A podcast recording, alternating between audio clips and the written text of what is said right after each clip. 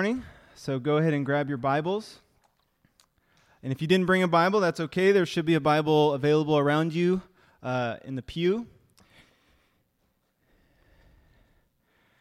All right, and yeah, if you're new, if this is your first time here, uh, every week we go through a passage of Scripture. Uh, typically, we're doing it as we work through an entire book of the Bible, whether it's an Old Testament book or a New Testament book. Um, but we just kind of march through it uh, a few verses at a time.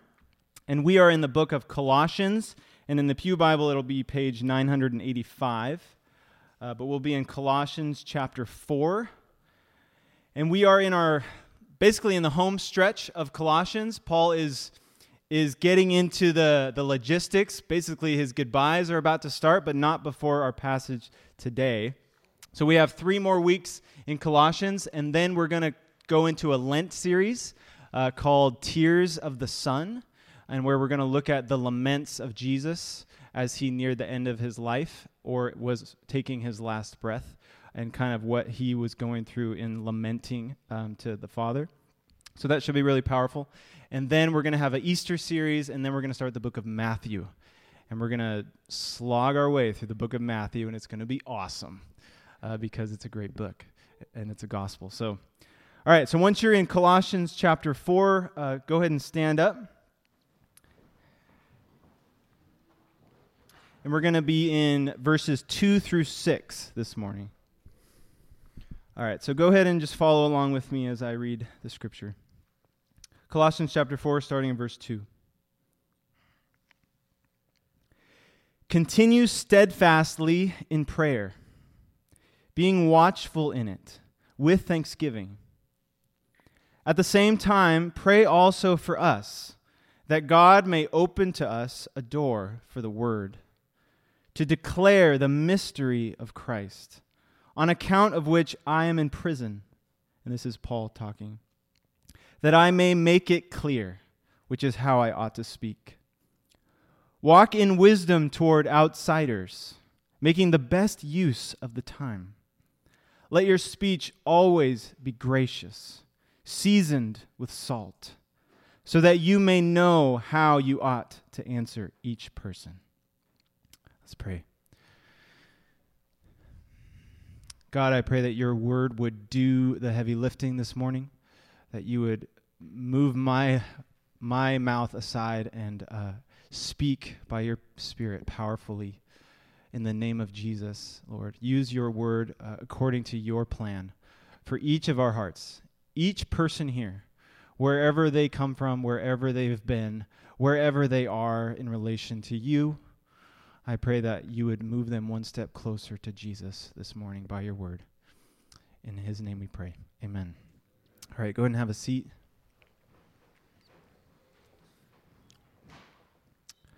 All right, our our sermon today is called Church is not a clique. Come on. Here we go. now that you're back, I'm just going to like, it's just going to be me and you, man. Um, so the Oxford Dictionary defines a clique as a small group of people with shared interests or other features in common who spend their time together and do not readily allow others to join them. So we liked all of it up until that point.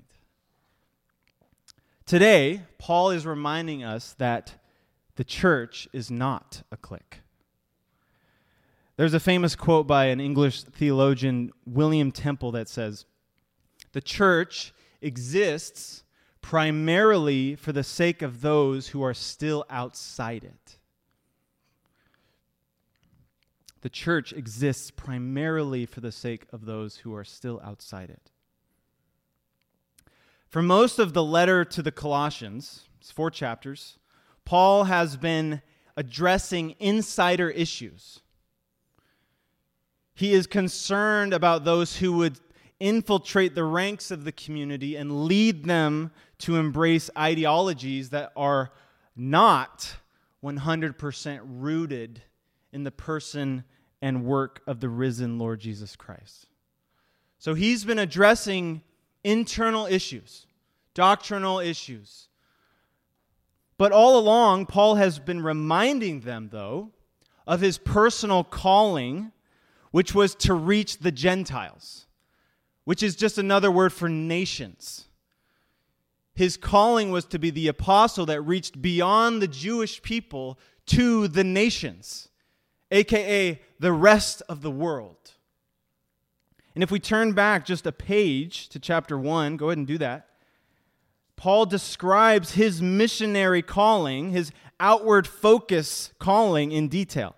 If you look at chapter 1, starting in verse 24, it says, Now I rejoice in my sufferings for your sake. Paul here is in prison. And in my flesh, I'm filling up what is lacking in Christ's afflictions for the sake of his body, that is the church, of which I became a minister according to the stewardship from God that was given to me for you, to make the word of God fully known, the mystery hidden for ages and generations, but now revealed to his saints. To them, God chose to make known how great among the Gentiles, the nations, are the riches of the glory of this mystery, which is Christ in you the hope of glory. Him we proclaim, warning everyone and teaching everyone with all wisdom that we may present everyone mature in Christ. For this I toil, struggling with all his energy that he powerfully works within me. And so, Paul, there, even in the midst of a letter where he's addressing internal issues, he's making them aware, he's reminding them that he himself is outward focused. He himself has a calling to reach beyond to those who do not yet know Jesus Christ, who have not yet heard of the hope of the gospel, of this mystery that has been made known, that was kept secret for a long time, but now is revealed. And so, if Paul hadn't been outwardly focused, there's a guy named Epaphras who started the Colossian church. He would never have become a Christian. And the Colossian church wouldn't have even existed. And so Paul's outward focus has resulted in this church, which is not a Jewish area. It's ancient Turkey, and it was filled with people who were pagans, who were just the nations, who, who did not know the God of Israel. And so now that Paul is wrapping up this letter, you know, before he starts his goodbyes, which he's going to do next week, he makes a final exhortation to this church. You don't exist for your own sake. You exist for those who are not yet inside. You exist for those who remain in their sin. You exist for those who do not yet know of the incredible lengths the God of the universe has gone to rescue them from what Paul calls the domain of darkness. And so, Paul here in verses 2 through 6 lays out four aspects of what it means to be an outward facing, evangelistic, good news spreading church. They're pretty simple and easy to remember. We've got pray, prioritize, walk, and talk. Okay? Pray, prioritize, walk, and talk. So, starting in verse 2, we find him exhorting them to pray. He says, Continue steadfastly in prayer, being watchful in it with thanksgiving. And so, this first exhortation to pray on the surface doesn't seem applicable to being outwardly focused, but it is. For Christians, the first step of mission, of calling, of purpose, of doing, always is first to go to God in prayer, to be with God. Why? Because we are not accomplishing our own mission.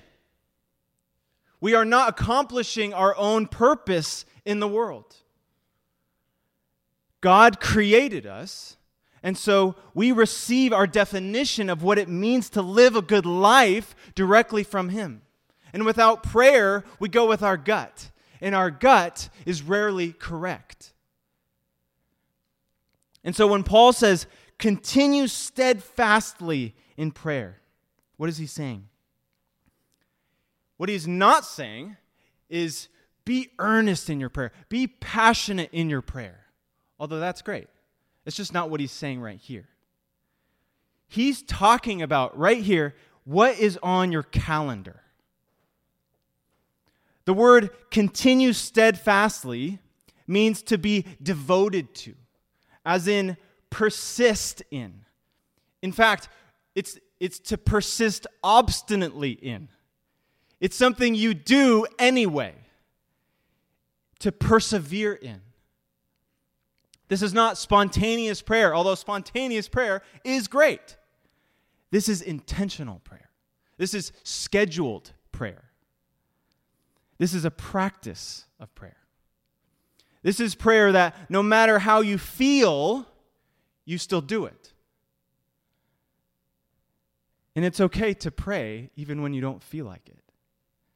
In Acts 2, uh, just after Pentecost, when the Holy Spirit comes upon the first Christians, the group of them, they're now numbering in the thousands, it says they devoted themselves to the apostles' teaching and fellowship, the breaking of bread, and the prayers.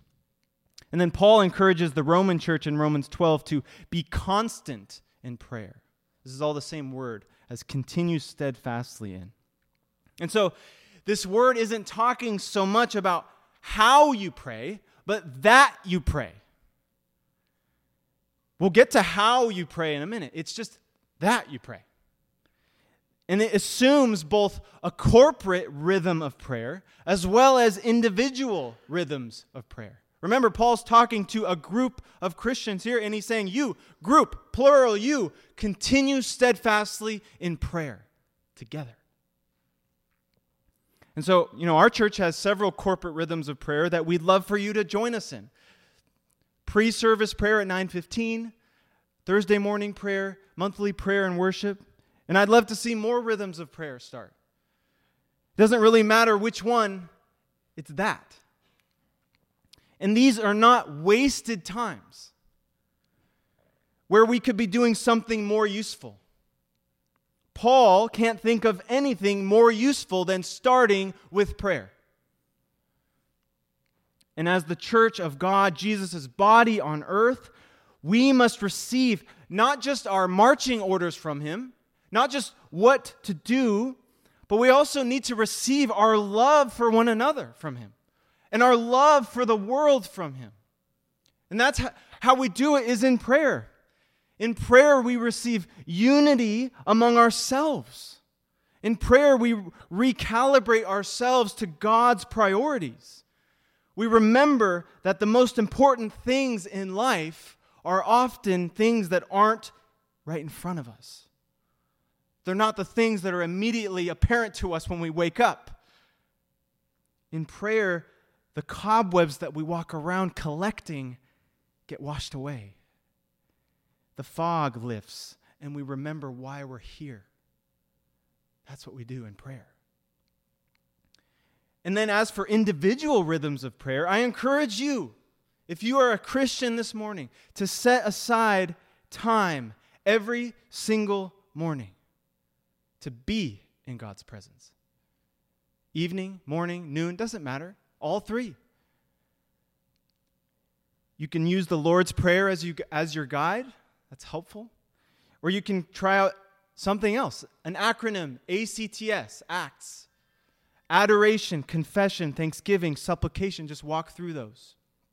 You can use a prayer journal for when your mind wanders. I do that because when I'm praying, I get two things in and I just, my mind's just wandering. And so I use bullet points, literally, just bullet points. You can take a walk if you get antsy. It doesn't really matter. You can experiment with what works best for you and the way that you're wired. You can switch it up entirely. Whatever you do, don't go without. Don't go without. Over time, as God shows himself faithful to you, as he grows you both in character And as He gives you more responsibility, your time with Him will quickly become a get to rather than a have to. Although the have to is there, not in obligation, but in just desperation. But if you set aside that time, it will become something you look forward to every day. Because how could you not?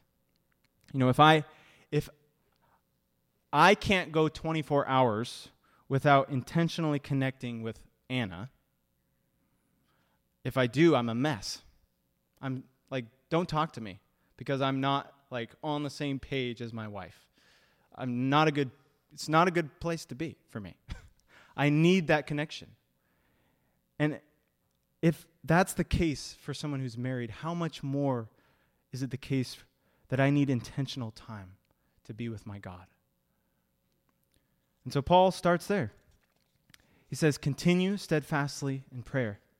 But then Paul goes on and he does give two descriptions for how we should pray. He says, being watchful in it with thanksgiving. Being watchful, that word basically just means to be awake. It's the same word Jesus uses when he suggests that we live in a way where we're awake to what's really going on. At the end of Matthew, he speaks to his coming. He says, Watch you, therefore. Be about your Father's business. And so Jesus suggests that we live always aware of the imminence of his return and the consummation of the kingdom of God. Paul recognizes just human nature that we tend to get tunnel vision into our own lives, into our own needs, our priorities, our desires, our dreams, our plans, our calendar. He knows that. He recognizes that, which this is one of the reasons why we gather weekly. We gather weekly to remember that God is doing something big in the world. And it's bigger than just our individual lives, it's bigger than just our individual problems. And we get to participate in it, which is why we gather weekly to remember that, to remind ourselves of that. That's why it's so important to gather together. Come on. now, when Paul says being watchful in it, he's not saying watching for Jesus' coming in that we're distracted from what we need to do and we're just watching for his coming. He's saying watch our lives in lieu of his imminent coming. You see the difference there? One is, oh, oh, what's going on in the news? Oh, Jesus might be coming soon. I'm going to sell all my possessions. I'm going to move to the mountains. I'm going to wait it, wait for him. No, no, no, no, no. When he said watch, he said watch and work. Watch and work for the kingdom. That's how you watch. You watch your life in light of the kingdom that's coming. And so Paul also recommends that we pray with thanksgiving. Now, practicing thanksgiving should be the default posture of every Christian. Why? Because Christians are supposed to be the ones who recognize that it is only by grace, only by grace, that we stand secure in the presence of God. And in light of what God has already said and done, we can practice thanksgiving not just for his past acts, including the act of what Jesus has done for us, but all the other things that he's done for you specifically. So we don't just thank him for what he's done in the past, we thank him for what he's going to do. Because what he's done in the past has shown us that he is faithful and will do what he's going to do, which is return, which is come in his full glory, which is consummate the kingdom that we are participating in now. And so Paul says, continue steadfastly in prayer, being watchful in it with thanksgiving. And so, as Paul is discussing prayer here, he moves on and he turns to ask for prayer for himself which in turn reveals his priorities. Okay, so this leads us to our next aspect of how we become an outward facing church. We pray and we prioritize. Look at verses 3 and 4. Paul says, At the same time, pray also for us that God may open to us a door for the word to declare the mystery of Christ, on account of which I am in prison, that I may make it clear, which is how I ought to speak. Okay, so uh, if it's not clear from the, the verse, let me just make it clear. While writing this letter, Paul is in prison. At the very least, he is on house arrest in Rome, trained, or not trained, chained to a Roman soldier. When it says, uh, I am in prison here, literally it says, I am bound. I am in chains. And so he's in prison. He's, he's under lock and key. But did you catch what he asks prayer for? Did you catch what he doesn't ask prayer for? This blows my mind. If I were Paul, I would ask for prayer to get out of prison. Right? That's pretty much what we do. We're going through something hard. Someone asks, Can I pray for you? You say, Yeah. Can you ask for prayer that I would stop going through this thing that's hard?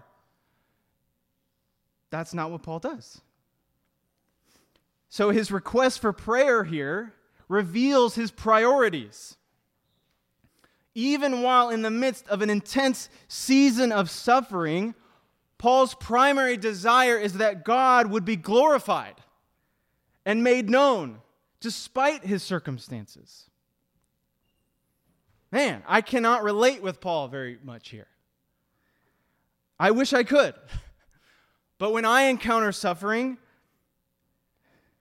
whether it's physical or emotional or spiritual, circumstantial, my perspective tends, tends to shrink down to merely my basic needs, you know? Like literally right now, there's a plumbing emergency at my house. I'm thinking about that. That's it's hard for me to preach right now because I'm thinking about my toilet. That's that's how I go through difficult things that I'm distracted by them. If you were to ask me for prayer, I'd say, Can you pray for a plumber to come, uh, give us a great price, that things would clear out real quick and we'd be back to normal. But not Paul. When given the chance to ask the Colossian church to pray for him, this is what he prays for an open door for him and his companions, despite being chained up, to be able to clearly proclaim the word the mystery of Christ. A couple interesting things to note about this prayer request. First, Paul broadens it out beyond himself. He says, Pray for us. Not just me, us. Again, we see that he is not a lone wolf here. He is not alone in his calling as a missionary to the nations. And then, second, Paul the greatest missionary in history, the writer of half the New Testament scriptures, he understands that even he cannot make evangelistic success happen.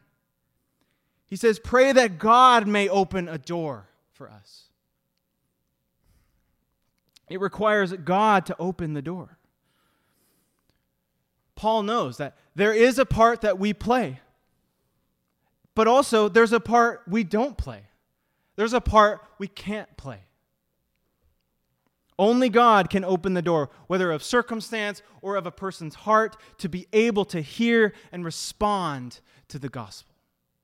The gospel that is the power of God for salvation for all who would believe. We must always recognize that. No matter uh, you know, not just so that we can pray for God to open those doors, but so that we always remain utterly dependent on Him for results. You know, once we think that results come from our own efforts, we're in trouble. And so when you're praying, either on your own or corporately, is the spread of the gospel on your radar? Or is it just your immediate needs so that you can return to a state of comfort. This is a, Paul has major priorities here. This level of prioritization is not legislatable. this has to come from within. I mean, you can definitely establish a practice or a discipline of praying for opportunities to share the gospel with others, whether it's coworkers or friends or family or perfect strangers. But simultaneously, you also need to get back to the basics yourself. Do you know? Do you remember how loved you are by God? Right now. Is the gospel, which is a, just a word that means good news, is, is it still good news for you today? If it's not, if, if it's a vague sense of goodness, I'd, I'd say re examine it, rediscover it. You know, it's like a beloved album that you find buried in your stack of records. You throw it on, you listen to it, and you go, oh, yes. This is why I remembered that album. Records are still cool, right? They will remain cool. Do that with the gospel. Dig deeper just for your own sake. Only then will you, from the inside out, desperately want it for others. You'll be able to prioritize it, even in the midst of trials, because God is doing something bigger. Mm. and Paul, he doesn't stop with prayer, of course, and prioritization. He, he now gets practical. And he gets practical not just for his own ministry, but for the Colossian church's own gospel ministry, for those who are outside the church. And his recommendations to them are pretty simple walk and talk. Walk and talk. Look at verse 5 and 6. He says, Walk in wisdom toward outsiders, making the best use of the time. Let your speech always be gracious, seasoned with salt, so that you may know how you ought to answer each person. What should be our posture for those who aren't here today? Not, you know, our friends who are Christians who are on vacation. I'm talking about for those outside these walls, as in outside the kingdom. Even for you, if you're not a Christian here this morning, I'm asking our church, what should our posture be toward you? Are we just supposed to be polite? Avoiding the topic of faith, spirituality, or religion as we go about our daily lives? Except for when we're here. We can talk faith here. Well, to be a good Seattleite, yes, you should just stop at politeness. you can stop there. But if Jesus is who he said he was, if sin and the brokenness of this world is as serious as he said it was, and if history is headed where he said it is, then we're not just here to be polite. We're here to make disciples. There's an urgency in Paul's tone here. He says we need to make the best use of the time. Now, we all know what it's like to be in a time crunch. We're modern Americans. That is the definition of a modern American. You are in a time crunch. And for me, even my family, because of the season we're in and that I'm in personally, I always feel like I'm in a time crunch. Like always. Paul and Jesus say that we are in a time crunch. Jesus put it this way He said, We must work the works of him who sent me while it is day. And then he said, Night is coming when no one can work. We only have a limited amount of time. And there's a few reasons for that. You know, first, Jesus could return at any time. When the, when the disciples watched him ascend into the heavens and the angels came and said, What are you guys staring up at the sky for? And they're like, Well, Jesus just went up there. And they're like, He's going to come down in the same way he went up. And then they were commissioned. He's going to come down in the same way he went up. And that could happen at any time. We don't know when. We don't know when. We have no idea when. But it is imminent. So, he could return at any time. Second, we are finite human beings. We only have limited time on earth. We are each only one person. We are limited, and our time is limited. That's it. Third, and most importantly, we only have limited time with each person we encounter. Every time you see someone, it could be the last time. Everything about the time we have is limited. Therefore, the time we do have is incredibly and even eternally valuable. The word Paul uses for making the best use of the time literally just means buy it up. Buy up the time. You see all that time that's on the shelf? Buy all of it because it's going. But before Paul gets into the talk, before he starts saying, talk the talk, first he recommends that this church walk the walk. In verse 5, he says, walk in wisdom toward outsiders. And when Paul or other New Testament writers or even the Old Testament uses the word walk, it's a it's a idiom. It basically just means live. It's it's a conducting of one's life. You know, he's referring to how you conduct yourself in the world. He says walk in wisdom towards outsiders. Notice that he wants them to be aware of outsiders. He wants them to be on their radar. He wants them to know who's a believer and who's not. And for those who are not, he wants them to live next to them wisely. Okay. Wisdom is what he calls for. Wisdom is a broad theme across the scriptures. And we looked at a bunch of Proverbs back in August. And Proverbs is sort of the book of wisdom. Uh, it's among other wisdom literature in the Old Testament. But it makes clear that only in fearing the living God can one truly live wisely. Okay? That's the, the message of Proverbs. But here in Colossians, wisdom is more specific than that. You know, as with most of the themes in Colossians, uh, apropos our series title, Jesus plus nothing, wisdom is Christ centered. Back in chapter 2, verses 2 and 3, Paul, he's recounting his struggle of prayer for the whole region that this church is in. And he says that he prays that their hearts may be encouraged, being knit together in love, to reach all the riches of full assurance of understanding and the knowledge of God's mystery, which is Christ. And then it says, In whom in Christ are hidden all the treasures of wisdom and knowledge. Everything you need to know about wisdom is hidden in Jesus Christ. But Paul doesn't stop there. Oh, sorry. To walk in wisdom among outsiders is first to be aware of where our neighbors are at with Jesus, to be aware that they are outsiders. Right? I mean, that's what he says. Walk in wisdom toward outsiders. How do you know unless you know whether they know Jesus or not?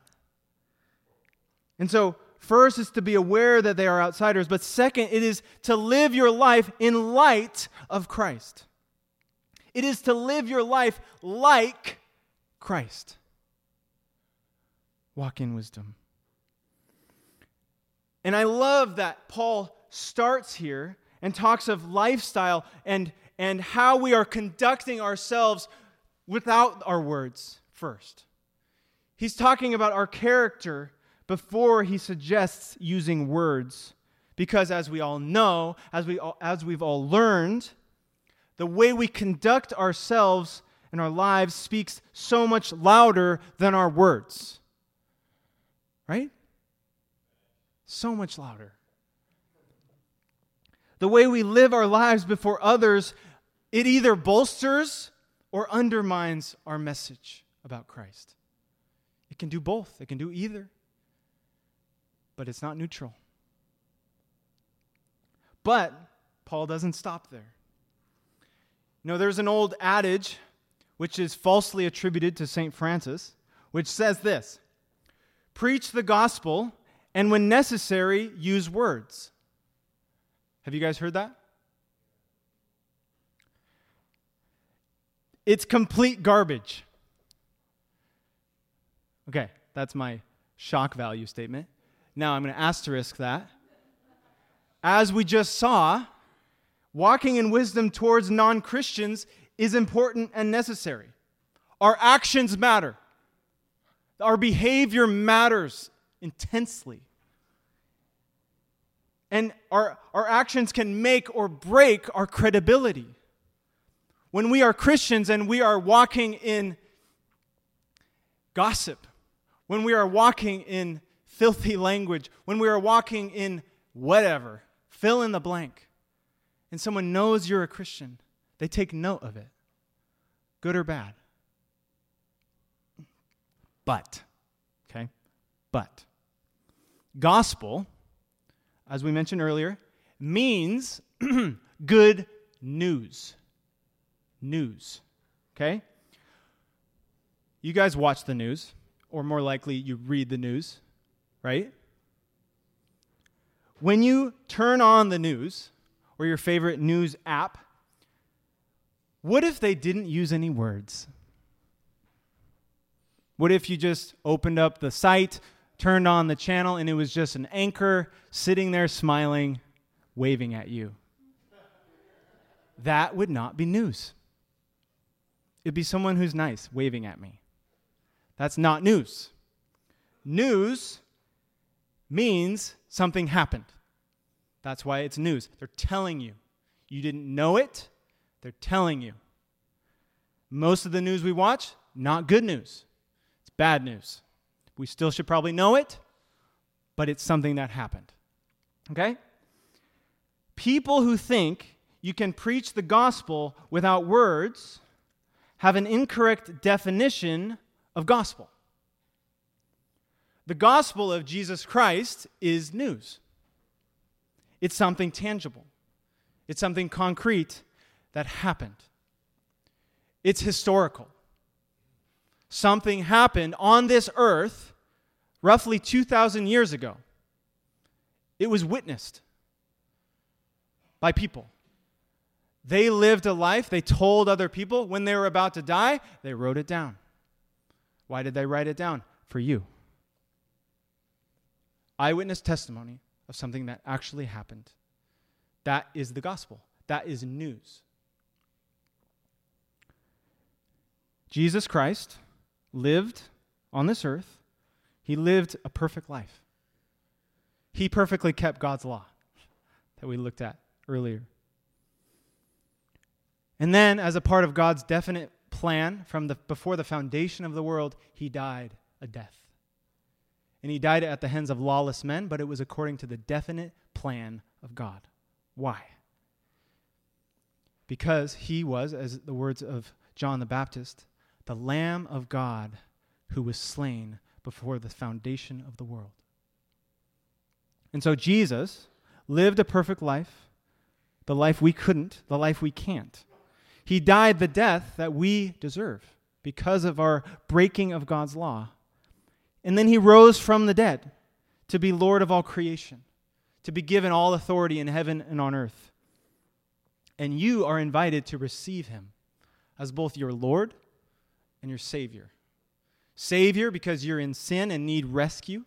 You need transference from one kingdom of darkness to the kingdom of Jesus. And Lord, because He is on the throne and we need someone to worship and follow. When we worship and follow ourselves, it doesn't go well. When we worship and follow the philosophies and ideologies of the culture, it doesn't go well. When we follow Jesus, that's life. Okay? That's one way of saying the gospel.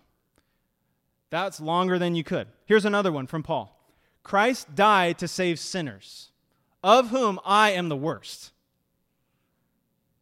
That's the gospel from Paul. Notice that it's tangible, it's, it's concrete. It's not ethereal. It's not a list of rules. It's not a, even a list of character traits of God. It's something that happened. That's the news. There are many words you can use to articulate the gospel, but that's the thing. You cannot share the gospel without words. And so Paul moves from walking the walk to talking the talk. The gospel comes through speech, and Paul is concerned for these believers to be able to talk the gospel to those who are outside. He says, Let your speech, and the word for speech there is logos, which is the word for message. It also can, can include verbal speech. But Paul is clearly concerned with uh, gospel pro- proclamation.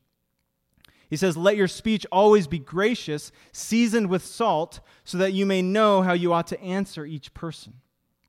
And so there are three elements of gospel talk that Paul delineates here. First, Paul says that their speech or message must be gracious. And so that word gracious is just grace, the word for grace, charis. And, you know, therefore, it's not clear if Paul is talking about capital G grace here, like the grace of God in salvation, or if he wants to encourage them towards gracious speech of just, just kind, gentle words. I think it's probably both. You know, it's, it's gracious speech informed by God's grace. And so for us, in our conversations, in our relationships with those who are non Christians, especially our conversations about Jesus, we always, always, always need to remember where we came from. Okay? We were in need. We were completely desperate and unable to save ourselves. And God, in His lavish love and grace, saved us. We can't ever forget that. In your posture towards outsiders, in your posture toward those who don't know Jesus yet, you must remember where you were before Christ. But for the grace of God, there go I. And Paul says as much in chapter 3, verse 7, after mentioning the sexual sins he wants them to be rid of. He says, In these you too once walked when you were living in them. He's saying, You know where you were, and God saved you by his grace. So let your speech reveal that. Our speech should illustrate our knowledge of being rescued by grace. So that's first. Second, Paul says their speech should be seasoned with salt. That's strange. What does that mean? Seasoned with salt. He's using a metaphor here, clearly. Right? He's not saying, like, take salt and, like, throw salt out next to your mouth. You know, he's not being weird like I am being weird right now. He's saying, your speech should be seasoned with salt. And thankfully, we have some words of Jesus that can lend some understanding here. Jesus says that Christians are the salt of the earth. And then he says this But if salt has lost its taste, how shall its saltiness be restored? It's no longer good for anything except to be thrown out and trampled under people's feet, Jesus said. And so, in calling us to season our speech with salt, Paul is saying that we cannot leave out the flavor.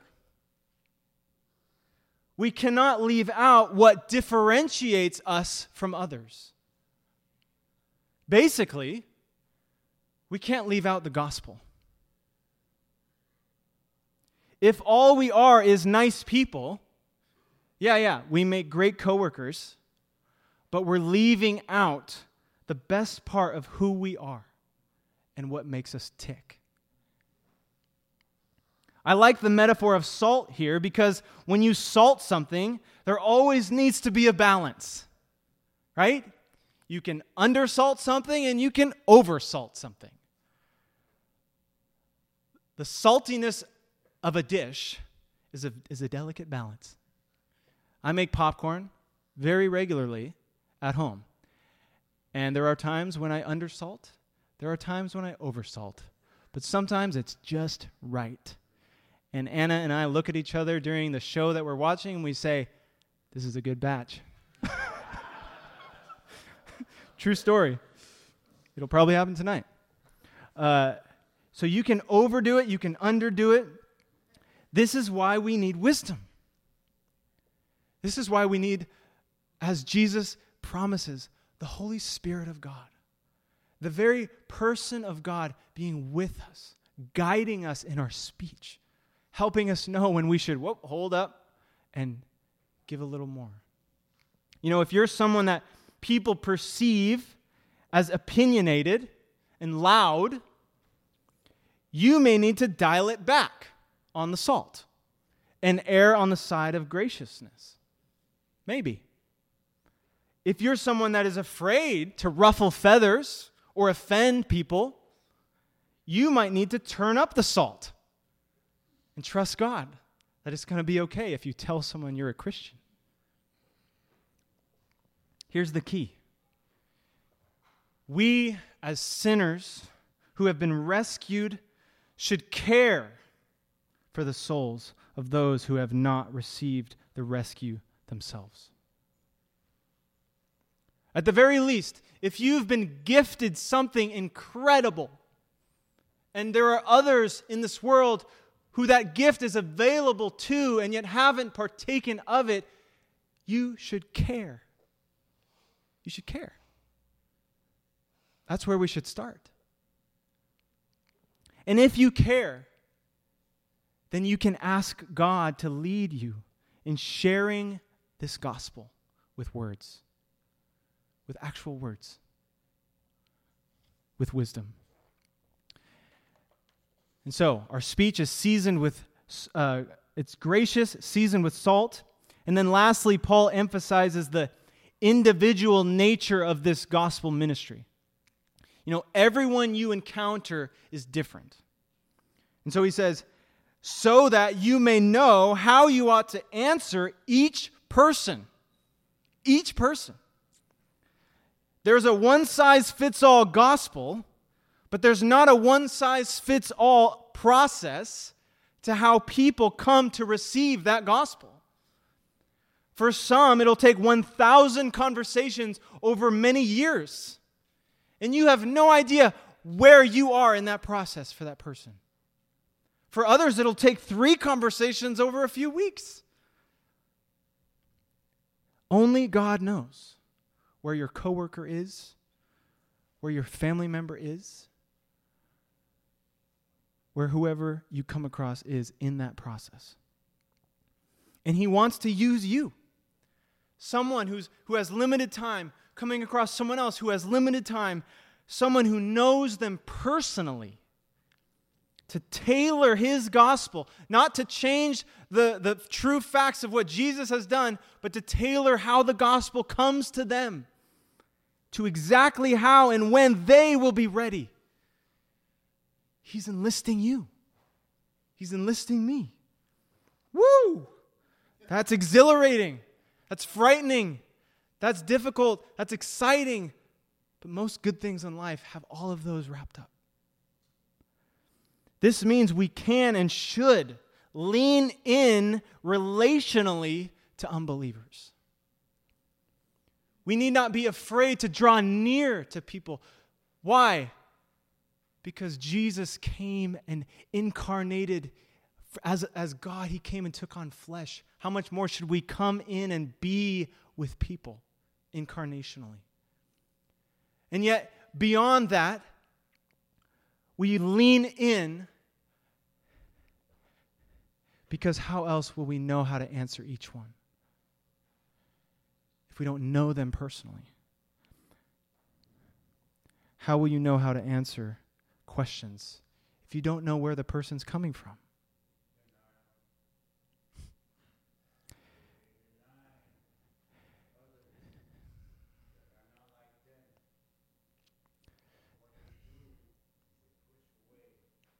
There's always going to be people who say no. It's true.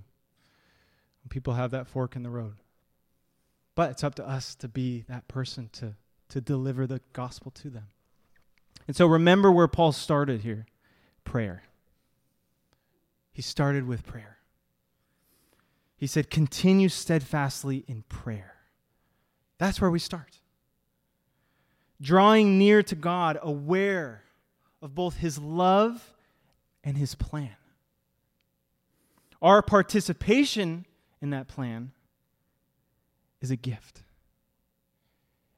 That we get to participate in the work of God, the mission of God, what He's doing in the world. What an honor. I know that we are all in different places when it comes to evangelism, when it comes to mission and, and a heart for the lost, a heart for people who don't know Jesus. Many of us have baggage, you know, from our past experiences of church, maybe baggage from seeing the hypocrisy that's rampant in the church. But look how Paul suggests we go about it word and deed, actions and speech. We are called to bear witness to the incredible lordship of Jesus.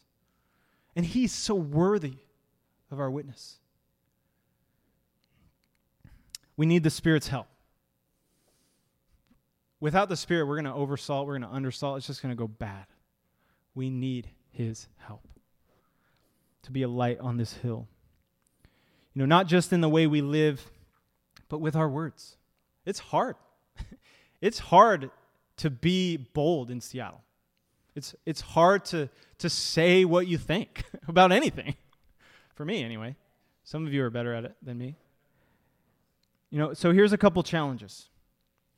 This week, ask the Spirit to provide both an opportunity and the words to share something about Jesus with someone this week, whether it's a coworker or whoever you're around regularly.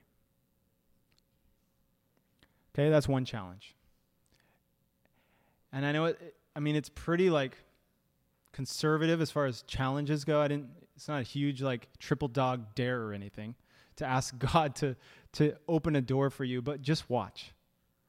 Watch. Watch and see what he'll do if you do that. Second, try out going on one of these prayer evangelism walks with the mission group. Come on. Expose yourself to an intentional time of evangelism. I know it's uncomfortable for many people, but it won't kill you. I promise. And God may just excite you through it to go back to your normal life with a fresh awareness of His bigger picture plan.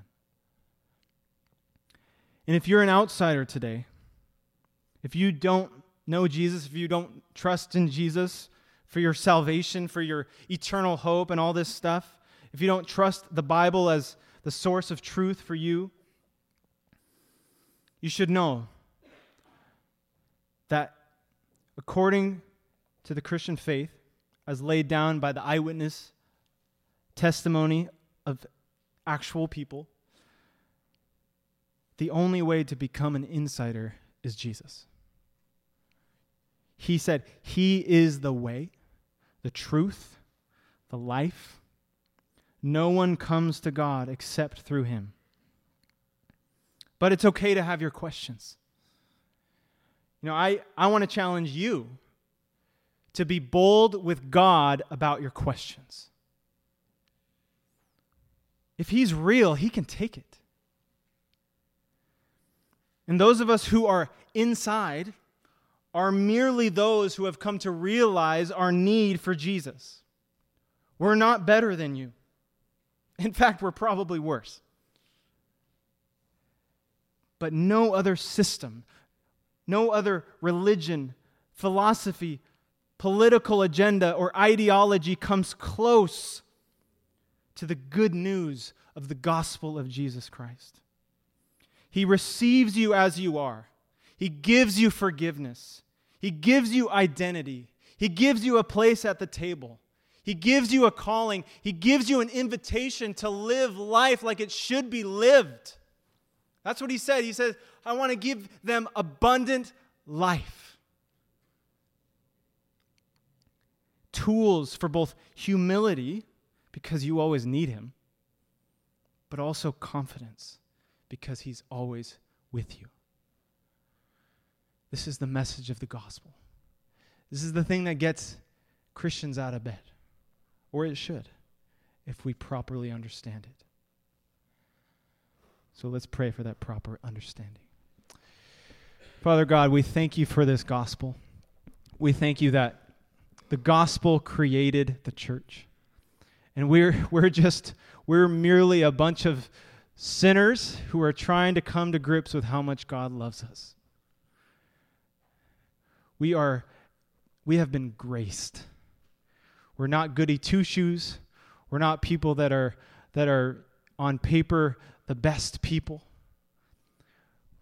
We are simply people who know that we're needy for the grace of the God that became a man, that took on flesh, that humbled himself even to the point of death, and took on our burdens on himself so that we could be rich, so that we could be forgiven, so that we could receive life.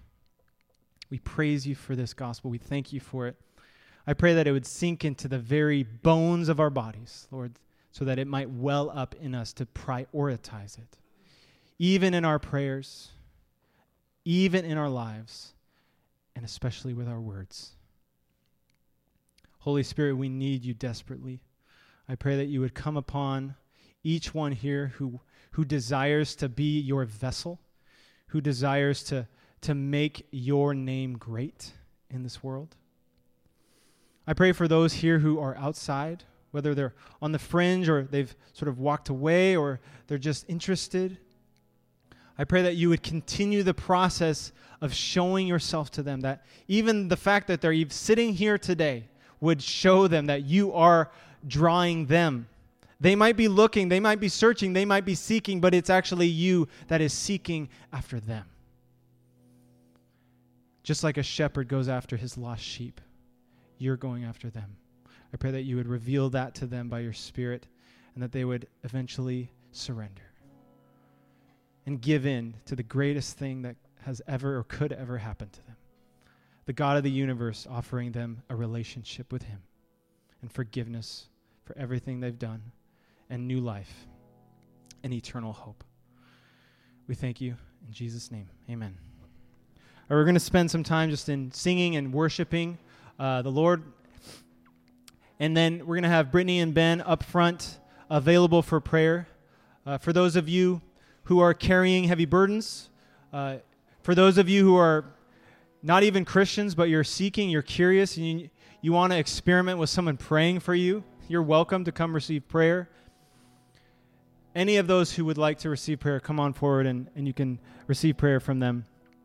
And then lastly, if you've given yourself to Jesus, if you've uh, declared allegiance to Him and Him alone, uh, you are welcome to participate in communion this morning.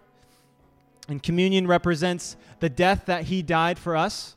Uh, the cracker represents the body that was broken for us. The juice represents the blood that was spilled out for us. This is the thing that happened.